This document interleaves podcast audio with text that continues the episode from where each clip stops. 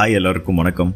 நான் விஜய். ஸ்பாட்டிஃபைல என்னுடைய first podcast வாழ்க்கையில் பிரம்மாண்டமான தோல்விகளுக்கு பிறகு இது ஒரு புது முயற்சி.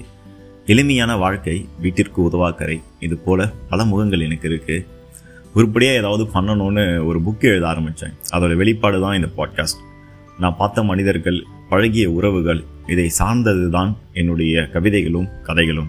ரோஜாப்பூ காதல் என்னுடைய முதல் podcast and first episode from February fourteen ஸ்பாட்டிஃபைல எல்லாரும் கேளுங்க. பிடிக்கும் நம்புகிறேன் தேங்க்யூ